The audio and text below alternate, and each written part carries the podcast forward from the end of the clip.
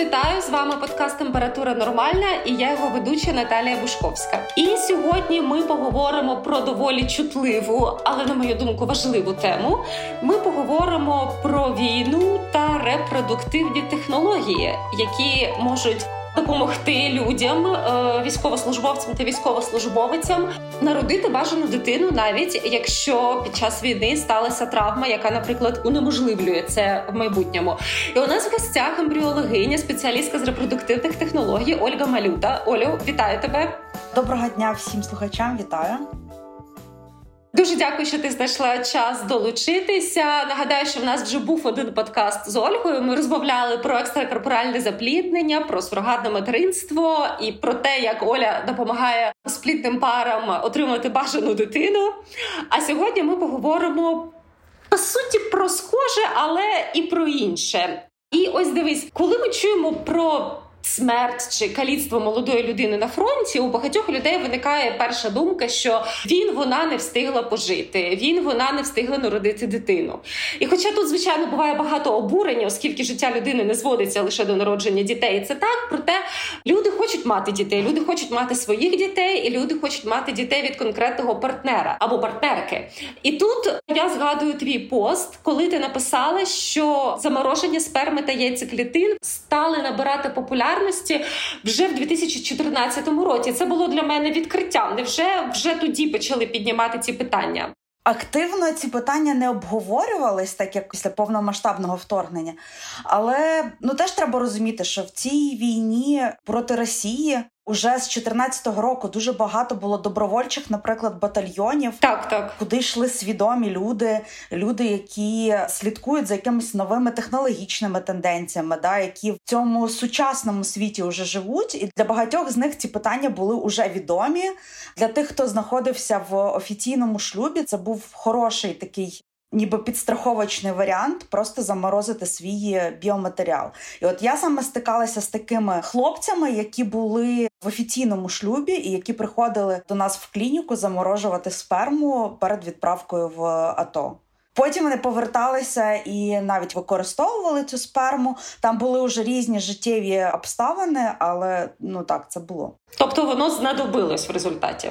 Так, Е, у нас була пара, коли це було таке дуже сильне бажання самих пацієнтів використати оцю сперму, як би так сказати, до війни. У нас побутує така наукова думка, що у людей існує епігенетичне успадковування, коли людина пережила якийсь досвід. Насправді це відображається в різних таких не генетичних, а епігенетичних мітках, і от саме в статевих клітинах. Інколи це має сенс дійсно використати матеріал, який до оцього військового досвіду був. Я зрозуміла, да, бо перша думка, яка спадає, то це якась травма, яка унеможливлює в принципі мати дітей. Але виходить, тут є глибші сенси. Я просто стикалася саме з такими пацієнтами, uh-huh. але найбільше бояться різного травмування і, взагалі, втрати фертильності такої. Так, так. І уже після 24 лютого у нас було випадки, коли перший місяць, наприклад, репродуктивні клініки не працювали, бо були проблеми з рідким азотом, були проблеми з персоналом, ну взагалі з безпечністю роботи. Ну ми розуміємо. І у нас були запити з військового шпиталю, наприклад, про заморозку і тканини яєчка уже поранених бійців. Тобто це великий пласт проблем. Так, це великий, який багато в чому замовчується.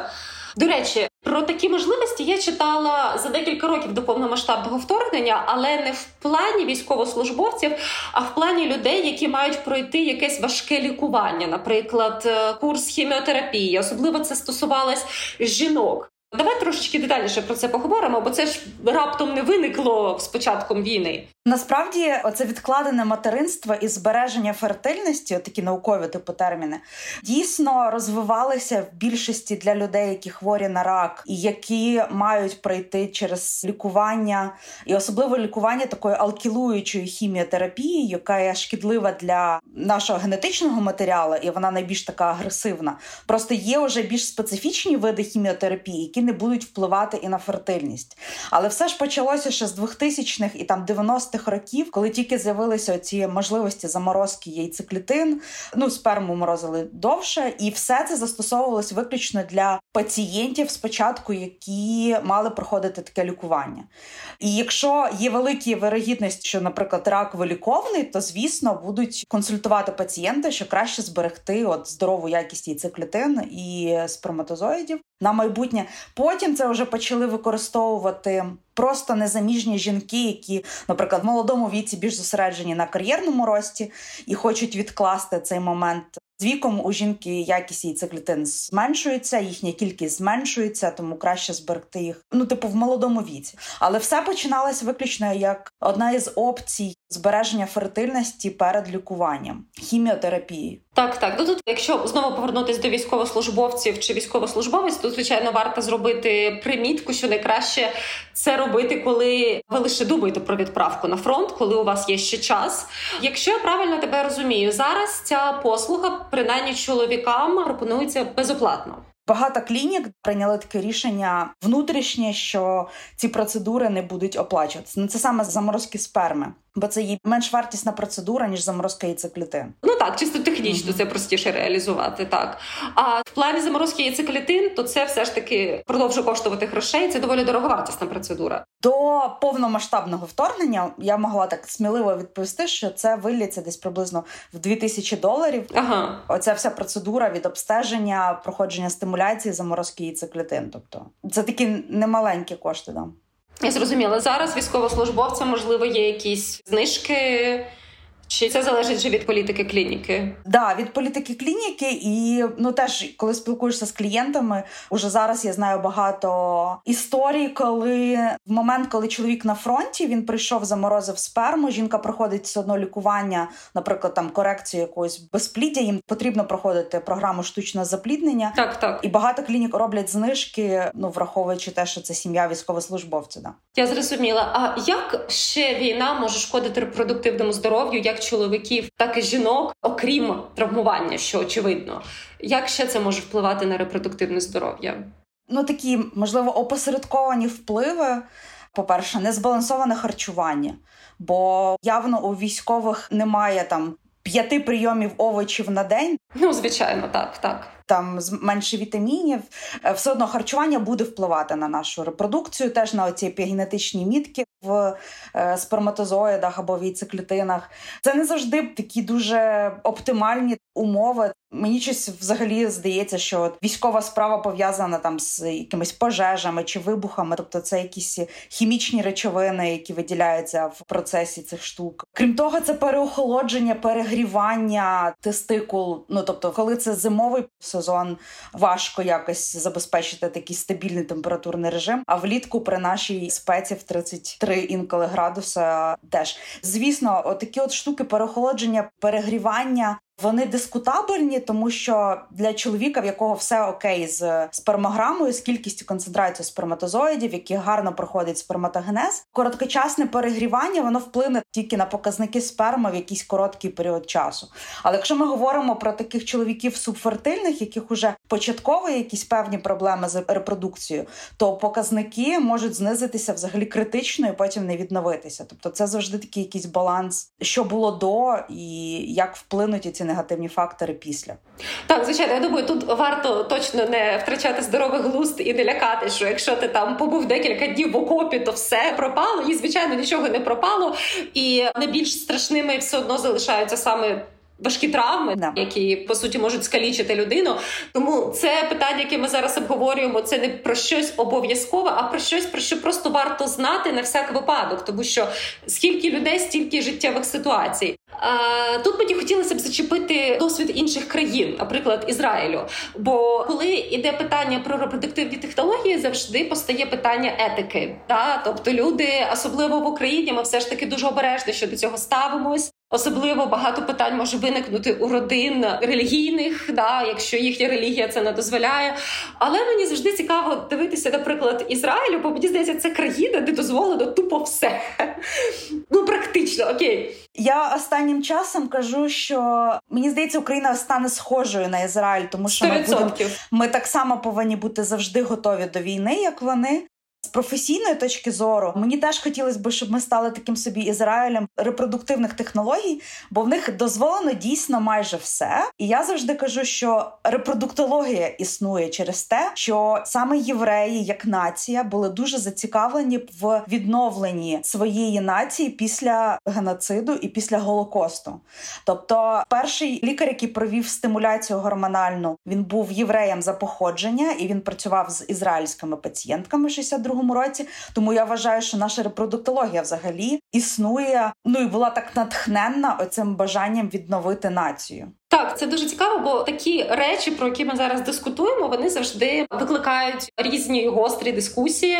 Хтось каже, що ви раптом починаєте говорити про людей як про інкубатор, хтось взагалі згадує Євгеніку. Про Євгеніку да, да, хоча, Давай ми поговоримо до речі, чому це не можна називати Євгенікою. Ем, ми... Я трішечки зависла, коли я побачила ці коментарі. Ми живемо в світі, коли ми хочемо, щоб наші діти народжувалися здоровими. Так, так, звичайно. Тому е, ну це типу теж такі деякі дискутабельні моменти. Чому ми тоді не називаємо Євгенікою, наприклад, аборт, якщо жінка взнає, що дитина з трисамією 21-ї хромосоми, 13-ї, 18-ї, е, ну тобто жінка вирішує як вона хоче прожити своє життя. Це зараз з моїх вуст звучить дуже неетично, мабуть. Але ми теж вирішуємо, чи буде нам важко виховувати, наприклад, дитину з синдромом Дауна, Патау чи Едвардса, чи все ж таки ми вирішимо, що ми хочемо народити здорову дитину. Так, так. Деякі люди вважають це неетичним, а деякі країни навпаки вважають, що чому ні? Да, це напевно дуже складні питання, де ми ніколи консенсусу не дійдемо. Це як теж аналізувати з Ізраїлем. У них дозволені абсолютно всі технології, які збільшать вірогідність народження здорової дитини. Так, так, так. Чи будемо ми вважати це Євгенікою? Я думаю, що ні. Потім теж зустрічала е, оця дискусія, що що ж це ви називаєте що це вища нація, яка зараз воює, що ці хлопці краще, наприклад, за тих, хто в тилу. Чому ми надаємо перевагу їм? Але насправді це теж некоректне питання. Ми всі зараз учасники війни, так так українці. Я би хотіла, щоб ми всі зберегли свою здатність народжувати і мати дітей. Ну ті люди, які це хочуть, так так. І ми живемо в умовах геноциду українців. Мені здається, це логічно перейматися нашим населенням, потім відновленням економіки, якби це банально не звучало. Так, так. Я б сказала, що хлопці, які наразі на передовій, вони ну не, не знаю, що можна казати, що вони краще, але вони точно більше ризикують, і вони точно мають право, хоча б якось мінімізувати ці ризики. Тому, якщо це людина, яка, наприклад, планувала народити дитину до повномасштабного вторгнення, і для пари це критично, хоча б знати про ці опції, це важливо. Це теж треба обговорити юридичні моменти, бо в Україні все ж таки не таке юридичне поле, як в того самого Ізраїля. І, до речі, цікаво про такий відбір військових в Ізраїлі. Там в медіа зустрічаються публікації, що прям в банках сперми стають дуже популярними саме фенотипи, де вказано, що чоловік або служив, або був на контракті в армії, ну тобто в таких е, військових спеціальностях. Це теж такий попит жінок. Ну тому що часто це означає, що людина готова ризикувати життям заради певних моральних цінностей. Не всі, звичайно, здатні на це. Це не значить, що люди, які за якихось причин не пішли на фронт гірші, звичайно, ні. Але можливо для когось це особливо важливо, особливо в тому часі, в якому ми перебуваємо, в цій ситуації, в якій ми перебуваємо. Навіть до лютого 22-го року у нас були пацієнтки, які в анкетах для донора сперми вказували, будь ласка, не росіяни. І, будь ласка, перевага, якщо дійсно ця людина служила в АТО. Тобто, це не якісь байки, це реально те, що існувало в Україні. Е, ти знаєш, я іноді міркувала над тим, от люди, які наважуються особливо там піти добровольцями на фронт, піти добровольцями на передову. Можливо, ми взагалі нація, яка схильна брати на себе певні ризики. Це може грати як і на нас, так і проти нас. З одного боку, це штовхає нас на передову, щоб боротись з ворогом. З іншого боку, ми часто нехтуємо певними банальними правилами безпеки. Це дуже цікаво міркувати про те, що робить нас і сильнішими, а іноді слабшими водночас. Вічне еволюційне питання, якщо є гени альтруїзму, як вони насправді чи сприяють виживанню популяції, чи зменшують її? Так, ну насправді ж багато в чому сприяють. Головне, щоб був певний відсоток цих альтруїстів в популяції. Якщо повернутися до Ізраїля, у них дозволена генетична діагностика ембріонів. У них є державні програми заморозки сперми наперед бійцями, і в них зараз активно проштовхуються закони, коли батьки солдата можуть попросити зібрати біоматеріал в 72 години після смерті їхнього сина. Ого, серйозно. Тобто це заморозка тканини репродуктивної з можливістю потім її використати.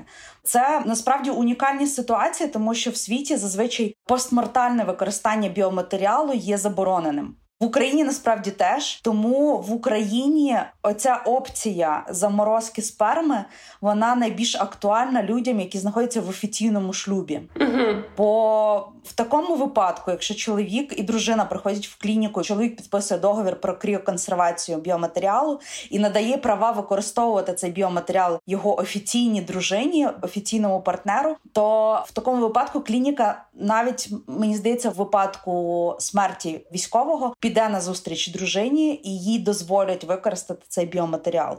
Основна проблема юридичного врегулювання, тому що, наприклад, якщо сперма заморожує солдат, який не перебуває в офіційному шлюбі, питання хто буде використовувати потім цей біоматеріал в Україні. Є чіткі критерії до донора сперми. Це має бути людина, яка обстежена за певними критеріями, і яка вже має народжену дитину. Якби в Україні змінили це законодавство, можливо, ми б дозволили використовувати цю сперму як донорську просто для жінок, які приходять в клініку і потребують донації сперми. Поки ну на жаль, ця ситуація не вирішується. В Ізраїлі були випадки зафіксовані, коли дійсно знаходилися жінки, які хотіли використати таку сперму. Вони приходили як за донацію сперми, народжували дітей, всі абсолютно права по вихованню дитини має ця жінка, яка звернулася з таким проханням. Але я теж бачила реальні статті з реальними людьми, що потім ці бабусі, дідусі спілкуються все ж таки там з онуками. Тобто у них просто ну шалено йдуть на зустріч будь-які можливості реалізувати це бажання людей. Особливо, якщо людина прийшла і заморозила свою сперму, ну відповідно, що вона вже якось висловила своє бажання мати цих дітей в майбутньому, навіть у випадку травми, загибелі, ну таке інше. Так, це звичайно неймовірно, що може вже робити наука, і скільки відразу етичних питань повстає після того, як наука сказала, дивіться, я можу це робити. Але окей, дуже круто, що ми хоча б вже дискутуємо про ці можливості. Дивись, якщо поговорити про більш практичні питання підготовки, от, наприклад, людина розуміє, що окей, я там через два тижні вирушаю на фронт, і я прийняв рішення заборозити сперму. Чи потрібна якась підготовка? Який може бути алгоритм дій для чоловіка? Це звернутися просто в клініку і здати аналіз промограму. Якщо все окей, то можливо заморозка прямо в цей день. uh Просто військових перед відправкою на фронт перевіряють на інфекційні захворювання. У нас є вимога, в нас криоконсервацію можливо здійснити, якщо в чоловіка є аналізи на гепатити Б і С, на вірус імунодефіциту людини і на сифіліс. Це чотири основних таких інфекційних аналізи. І якщо в чоловіка є на руках оці свіжі аналізи, бо в них є термін придатності там три місяці, uh то заморозка насправді можливо відразу. Є рекомендації це сексуальне утримання мінімум там два дня перед здачею матеріалу, але це не буде критичним. Якщо все ок з показниками є аналізи, їх можна заморозити буквально за один день. Якщо їх немає, то просто їх перездати, і тоді можна заморозити. Я зрозуміла. У жінок все набагато складніше. Там, по-перше, процедура займе десь приблизно місяць-півтора, тому що це більше обстежень перед гормональною стимуляцією.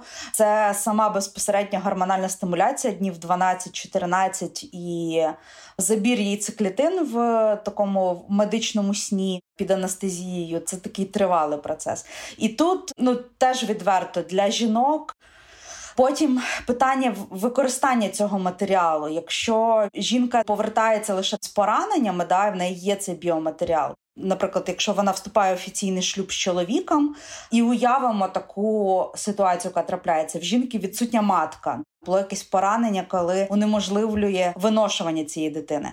То в офіційному шлюбі, якщо в неї є її яйцеклітини, можна провести штучне запліднення і в Україні скористатися послугою сурогатного материнства. З іншої сторони, якщо військовослужбовиця гине, то ці яйцеклітини неможливо використати майже нікому. Тобто в Україні сурогатне материнство дозволено лише парам в офіційному шлюбі. uh Ну хіба що, наприклад, можна уявити ситуацію, якщо буде в цієї дівчини сестра, і їй потрібна буде донація і циклітин, вона їх може використати, але виключно, якщо їй це буде потрібно. Ну це я так уявляю, да. Але тут теж питання: питання постмортального використання матеріалу. У нас існує заборони на такі штуки. Ти не можеш ніяк там у спадок передати свої біологічні клітини, бо це такий теж нонсенс, ніби. Але тут потрібно говорити, що є когорта людей, яким реально ці технології можуть бути помічними і корисними. Просто знати якісь обмеження. Так, я насправді навіть не можу поки зрозуміти, а яка у мене думка щодо постмортального використання цього матеріалу. От просто запитую себе, як би я до цього ставилась, і у мене немає відповіді. Але да, в першу чергу ми це обговорюємо, тому що є певні можливості, якими в принципі деяким людям не так складно скористатися, і можливо комусь вони дійсно полегшать потім побудову свого життя. А, Тому я дуже вдячна, що ти знайшла час поговорити про це. Я вірю, що. Перемога достане незабаром, і ми, як Ізраїль, розберемося, що там далі робити з народженням українців 100%. Ну я дуже сподіваюся, що можливо з'являться якісь зміни в законодавстві, теж ну які дозволять там, наприклад, використовувати сперму бійців як донорську сперму. Ну це було би круто в Україні, бо кажу, попит є, і є жінки, які все одно будуть потребувати такої послуги. Чому б не піти на зустріч? Так, в принципі, я розділяю, що ця думка має право на існування. Що ж, з нами була ембріологиня Ольга Малюта. А ви слухали подкаст Температура нормальна. Нагадаю, що ви можете прослухати його на сайті Української правди, а також на таких платформах, як Google Podcast та Apple Podcast. Разом переможемо. Дуже дякую, що завітала. Дякую, щасливо. Щасливо.